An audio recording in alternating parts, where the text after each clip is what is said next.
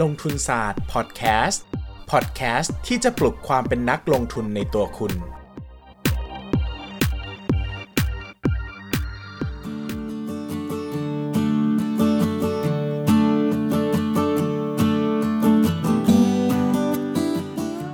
สวัสดีครับ ยินดีต้อนรับเข้าสู่รายการลงทุนศาสตร์พอดแคสต์รายการที่จะชวนทุกคนมาพัฒนาความรู้ด้านการเงินและการลงทุนไปด้วยกัน วันนี้นะครับก็มีหลายคน request เข้ามาว่า เออพี่ทำเสียงถอนหายใจติดไปหรือเปล่านะก็ราคาหุ้นมันตกมากเลยนะครับขาดทุนเยอะนะก็อยากให้พี่ช่วยพูดอะไรให้เป็นแนวคิดหรือเป็นภาพสร้างความเข้าใจหน่อยนะทำให้ผมสบายใจนิดนึงกับการถือหุ้นที่ตกหนักๆนะครับ ก็ความจริงเนอะผมก็ ก็พูดเรื่องนี้มาเยอะมากนะครับอย่าใช้ว่าพูดเขียนดีกว่า เพราะว่าตลอดระยะเวลา 5 ปีที่ทำลงทุนศาสตร์มานะครับ ก็ตลาดหุ้นมันตกมาหลายต่อหลายครั้งมากแล้วนะครับ ผมก็จะเขียนตลอด แต่ก็วันนี้ก็จะกลับมาเล่าให้ฟังอีกครั้งหนึ่งแล้วกันว่า โดยส่วนตัวผมมีเทคนิคยังไงในการฟื้นฟูความเชื่อมั่นของตัวเองกลับมานะครับ หลังจากที่ขาดทุนจากตลาดหุ้นอย่างหนักนะครับ ก็หลายคน น่าจะเคยได้ยินเรื่องราวของผมนะครับว่าผมเคยขาดทุนหุ้นตัวหนึ่งเนี่ยสูงที่สุดคือ 30 ล้านนะครับก็ถือไว้ซื้อไว้ 20 ล้านนะครับราคาหุ้นเนี่ยขึ้นไปมูลค่าพอร์ตรวมของผมเนี่ยเป็น 50 ล้านในตัวนั้นตัวเดียวนะนะครับแล้วก็ไม่ได้ขายราคาหุ้นก็ตกมาเรื่อยๆนะครับผมเอามาขายเอาตอน 20 ล้านอะก็คือขายเท่าทุนอะเอาง่าย ๆ แล้วก็ขาดคือเอาก็ขาดทุนใช้คำว่าขาดทุนกำไรก็ได้นะครับ แต่เป็นนักลงทุนอะมันต้อง mark to market เนอะหมายถึงว่า มีโอกาสขายตอนนั้นไม่ขายก็เหมือนขาดทุนนั่นแหละนะครับก็เงินหายไป 30 ล้านแหละนะครับก็เยอะมากนะครับพอจะ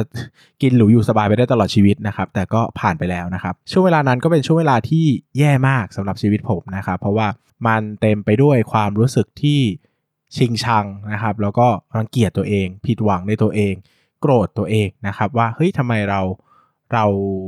เราทำได้ขนาดนี้เลยเหรอนะครับเราเป็นไปได้ขนาดนี้เลยเหรอนะครับมันก็เเป็นความผิดหวังแล้วก็เสียใจกับตัวเองมากกว่านะครับ ตอนนั้นเนี่ยผมไม่ค่อยกล้าจะลงทุนเลย มันก็เหมือน snake bite effect เนาะทำอะไรก็กลัวพลาดไปหมดนะครับ ก็ค่อนข้างจะขยงตลาดพอสมควร สิ่งที่ผมทำนะครับ ก็หลักๆก็จะแบ่งเป็น 4 4 อย่างนะครับ เป็นขั้นตอนด้วยกันนะครับ อย่างแรกก็คือกลับมาเริ่มต้นจากอะไรเล็กๆก่อนนะครับ คือการจะกลับไปวิเคราะห์หุ้นแบบละเอียดยิบ แล้วก็สั่งซื้อหุ้นไม้ละ 5 ล้าน 10 ล้านน่ะมันใจมันไม่พร้อมนะครับ สิ่งที่ผมทำก็คือ เริ่มกลับมาทำอะไรเล็ก ๆ น้อย ๆ ให้รู้สึกว่าสำเร็จก่อน ซึ่งอันเนี้ยผมแนะนำว่าเน้นไปที่ process มากกว่า result นะครับ เพราะว่าเน้นว่าทำอะไรให้สำเร็จที่ผลสำเร็จมันได้ได้มาโดยขึ้นกับ process โดยตรง เช่น ฟังอัปเดตนะครับ อ่านหุ้นวิเคราะห์งบ คือทำแล้วก็ได้เลยอะ่ะไม่ได้จำเป็นว่าจะต้องไปซื้อหุ้นแล้วรอตลาดมันขึ้น เพราะว่าแบบนั้นมันเราจะทำดีแต่ result ไม่ดีก็ได้นะครับ สิ่งที่ผมทำก็คือนั่งอ่าน off day นั่งดู off day นะครับนั่งอ่านงบอ่านถ้าสมมติคิดหนึ่งอ่านไปเรื่อยๆนะครับค่อยๆฟื้นฟูความมั่นใจว่าเฮ้ยความรู้เรายังอยู่นะครับ เราค่อยๆ อ่านค่อย ๆ สะสม เราก็มีฐานความรู้ฐานความเชื่อมั่น ค่อย ๆ กลับคืนมา ตอนนั้นก็จำได้ว่าขายหุ้นไปแล้วก็ไปซื้อ Big C นะครับ Big C ตอนนั้นเนี่ยกำลังจะทำ tender offer นะครับ ก็ทำการ arbitrage ได้กำไรมานิดหน่อยนะครับ หลักไม่กี่แสนเองอะนะ ถ้าเทียบกับเงิน เงินต้นตั้ง 20 ล้านนะครับผมทำกำไรได้หลักแสนสองแสนเอง แต่ก็ไม่ได้ซีเรียสนะครับ การถือหุ้นไว้ก็ทำให้ผมหยุดทุรนทุรายในการจะหาหุ้น แล้วก็กลับไปนั่งอ่านอ่านหุ้นต่างๆ อย่างตั้งใจนะครับ ก็ค่อยๆสะสมความมั่นใจจากการทำอะไรเล็กๆ น้อยๆสำเร็จ เช่น อ่านหุ้น วิเคราะห์งบนะครับคุยกับเพื่อนบ้างแลกเปลี่ยนความเห็นนะครับก็จะทำให้เรามีความมั่นใจมากขึ้นนะครับ อย่างที่ 2 ที่ผมทำก็คือการกลับมาอ่านหนังสือแล้วก็ศึกษาการลงทุนมากขึ้นนะครับ ผมก็เทคคอร์สต่างๆนะครับแล้วก็ไปเรียนหุ้นเรียนการลงทุน อ่านหนังสือการลงทุนเยอะๆนะครับก็ช่วยทำให้เราใจเย็นลง การอ่านหนังสือการลงทุนเนี่ยมีประโยชน์มากนะครับ หลายคนพูดกับผมว่าเฮ้ยแบบอ่านทำไมอะไม่อ่านก็เล่นหุ้นได้นี่ก็ดูงบดูอะไรก็ลงทุนเลยไปอ่านทำไมประสบการณ์คนอื่นนะครับ จริง ๆ แล้วการอ่านหนังสือเนี่ยมีข้อดีคือเราสามารถได้ประสบการณ์ มหาศาลโดยไม่ต้อง เจอเองอะ่ะเหมือนเราผ่านความเจ็บปวดมากมาย โดยที่เราไม่ต้องไปเจ็บเองนะครับ ก็นั่งอ่านเรื่องราวของวอร์เรนบัฟเฟตนะครับ เรื่องของเบนจามินเกรแฮมนะครับ เรื่องของเอ่อใครอีกฟิลิปฟิชเชอร์นะครับ เรื่องของปีเตอร์ลินช์อย่างเงี้ยครับ คนที่เป็นนักลงทุนระดับโลกที่เขาก็ผ่านวิกฤตผ่านความยากลำบากกันมามากมายนะครับ มันทำให้เราค่อยๆทำความเข้าใจว่าเฮ้ยจริง ๆ มันไม่มีใครในตลาดนี้หรอกที่หนีพ้นวิกฤตพ้นนะครับทุกคนก็ล้วนเจ็บปวด ทุกคนก็เคยผ่านวันแย่ๆมาทั้งหมด เวลาเรามองเห็นตัวเองมันก็เป็นภาพที่แคบมากนะครับเราก็เข้าใจว่าโอ้โห เรานี่เป็นช่างเป็นคนที่เจ็บปวดทรมานเหลือเกินกับการอยู่ในตลาดนี้นะครับแต่พอว่า เราได้ไปเจอคนอื่นบ้าง เข้าใจคนอื่นบ้างเนี่ยมันทำให้รู้ว่าโหยขนาดวอร์เรนบัฟเฟตอะยังเคยถูกคนทั้งวอลสตรีทหัวเราะเยาะว่าเฮ้ยทำไมคุณไม่ซื้อหุ้น .com นะในปี 1997 คนอื่นรวยไปถึงไหนต่อไหนแล้วคุณกลับเป็นเต่าถือเงินสด แล้วก็ถือหุ้นรถไฟ ถือหุ้นร้านค้าปลีกทำไมนะครับไม่มีใครรู้นะครับจนกระทั่งปี 2000 ตลาดหุ้นก็ระเบิดนะครับวอเรนบัฟเฟตก็ได้โอกาสซื้อหุ้นถูกๆมากมาย อันนี้เป็นเรื่องราวที่ผมคิดว่าสำคัญแล้วก็จำเป็นมากสำหรับคนที่จะพัฒนาการลงทุนไปในระยะไกลนะครับการอ่านหนังสือการลงทุนนี่ช่วยได้เยอะมาก โดยเฉพาะการอ่านอัตราชีวประวัติของนักลงทุนระดับโลกนะครับอย่างปีเตอร์ลินช์นะครับทั้ง One Up on Wall Street นะครับ Learn to Earn นะครับแล้วก็อีกเล่มหนึ่งชื่ออะไรนะเอออีกเล่มหนึ่งจำชื่อไม่ได้แล้วนะครับ ก็มี 3 เล่มหลักๆเนอะก็ เป็นเรื่องราวที่ผมแนะนำว่าสำคัญมากเพราะว่าปีเตอร์ลินส์นะครับเป็นนักลงทุนไม่กี่คนที่อธิบาย ขั้นตอนการซื้อหุ้นของตัวเองละเอียดมากนะครับดังนั้นเนี่ยมันทาให้เราเห็นภาพจริงๆ ว่าเขาคิดอะไร เขาเจออะไรแล้วก็นักทุนระดับโลกทำอะไรอยู่นะครับผมก็เชื่อว่าเป็นขั้นตอนที่ดีมากๆ ในการฟื้นฟูความมั่นใจของเราให้กลับคืนมานะครับ อย่างที่3นะครับก็ให้กระจายความเสี่ยงในเชิงความรู้สึกเยอะๆนะครับ ผมเนี่ยเคย ใช้ชีวิตแบบเสี่ยงมากนะครับ คือเอาความคาดหวังทั้งหมดในชีวิตเนี่ยใส่ไว้ในตะกร้าใบเดียวก็คือการลงทุนนะครับ หวังว่าจะเปลี่ยนชีวิตนะครับ อยากจะมีเงินร้อยล้านพันล้านนะครับ อยากจะเป็นเศรษฐีหุ้นที่ยิ่งใหญ่ แล้วก็ผูกความเชื่อมั่น ผูกความมั่นใจ ผูกความคาดหวัง ผูกคุณค่าของชีวิตทุกอย่างไว้กับการเป็นนักลงทุนนะครับ ซึ่ง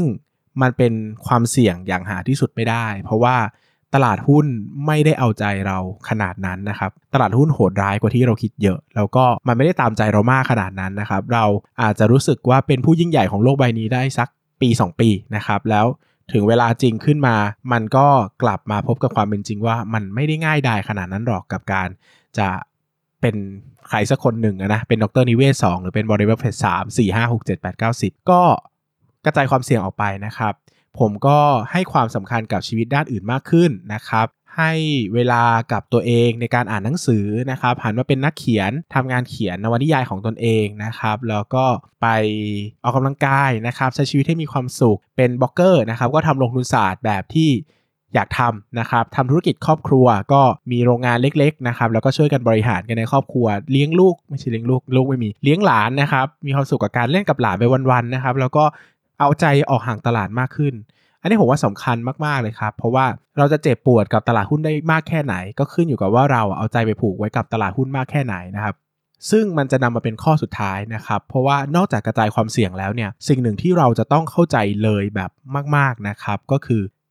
เงินไม่ใช่ทุกอย่างของชีวิตนะครับ พูดแล้วมันดูขัดกับช่องลงทุนศาสตร์พอดแคสต์มากเลยนะ เพราะว่ามันเป็นอะไรที่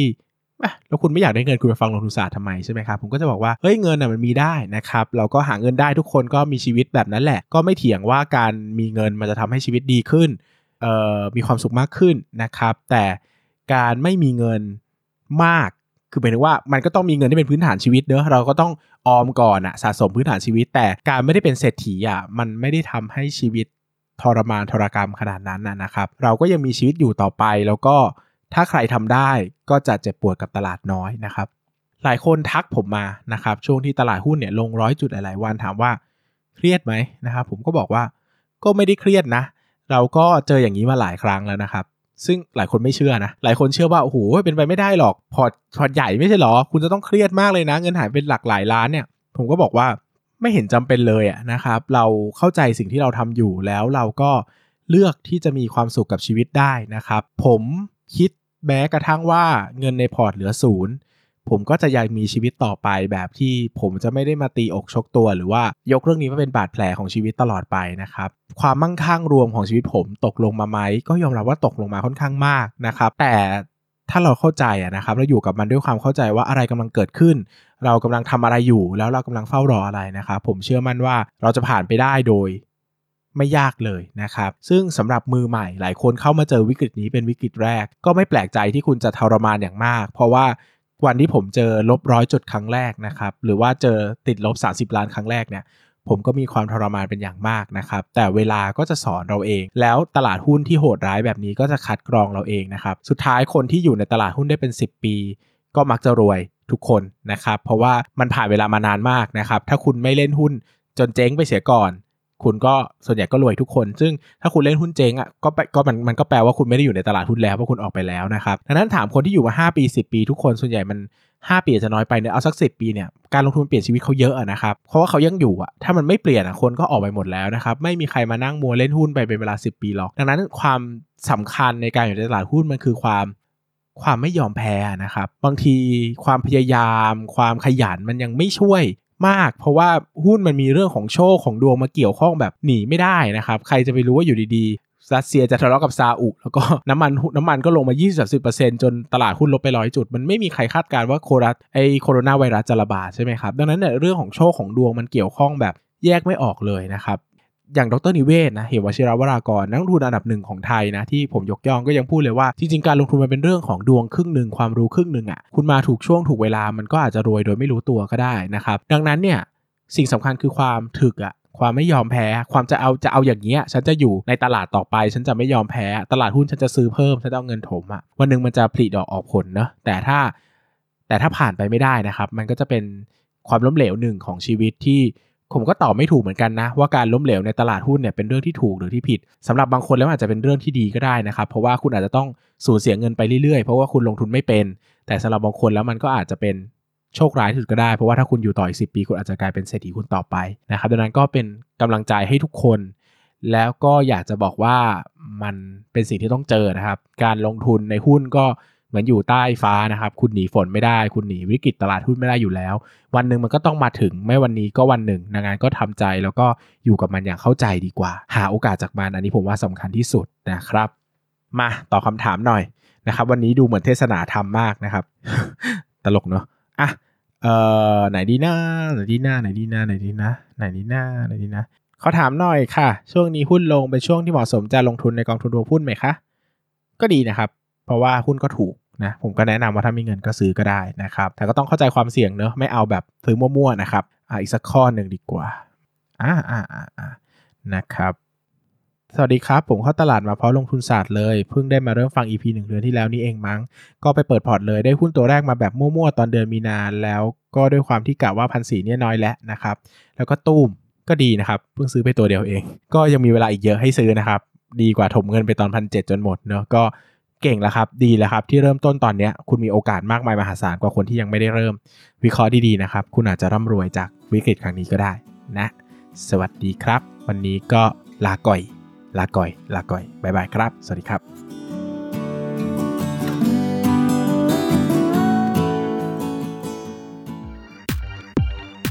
อย่าลืมกดติดตามลงทุนศาสตร์ในช่องทาง podcast player ที่คุณใช้ แล้วกลับมาปลุกความเป็นนักลงทุนกันใหม่ในลงทุนศาสตร์พอดแคสต์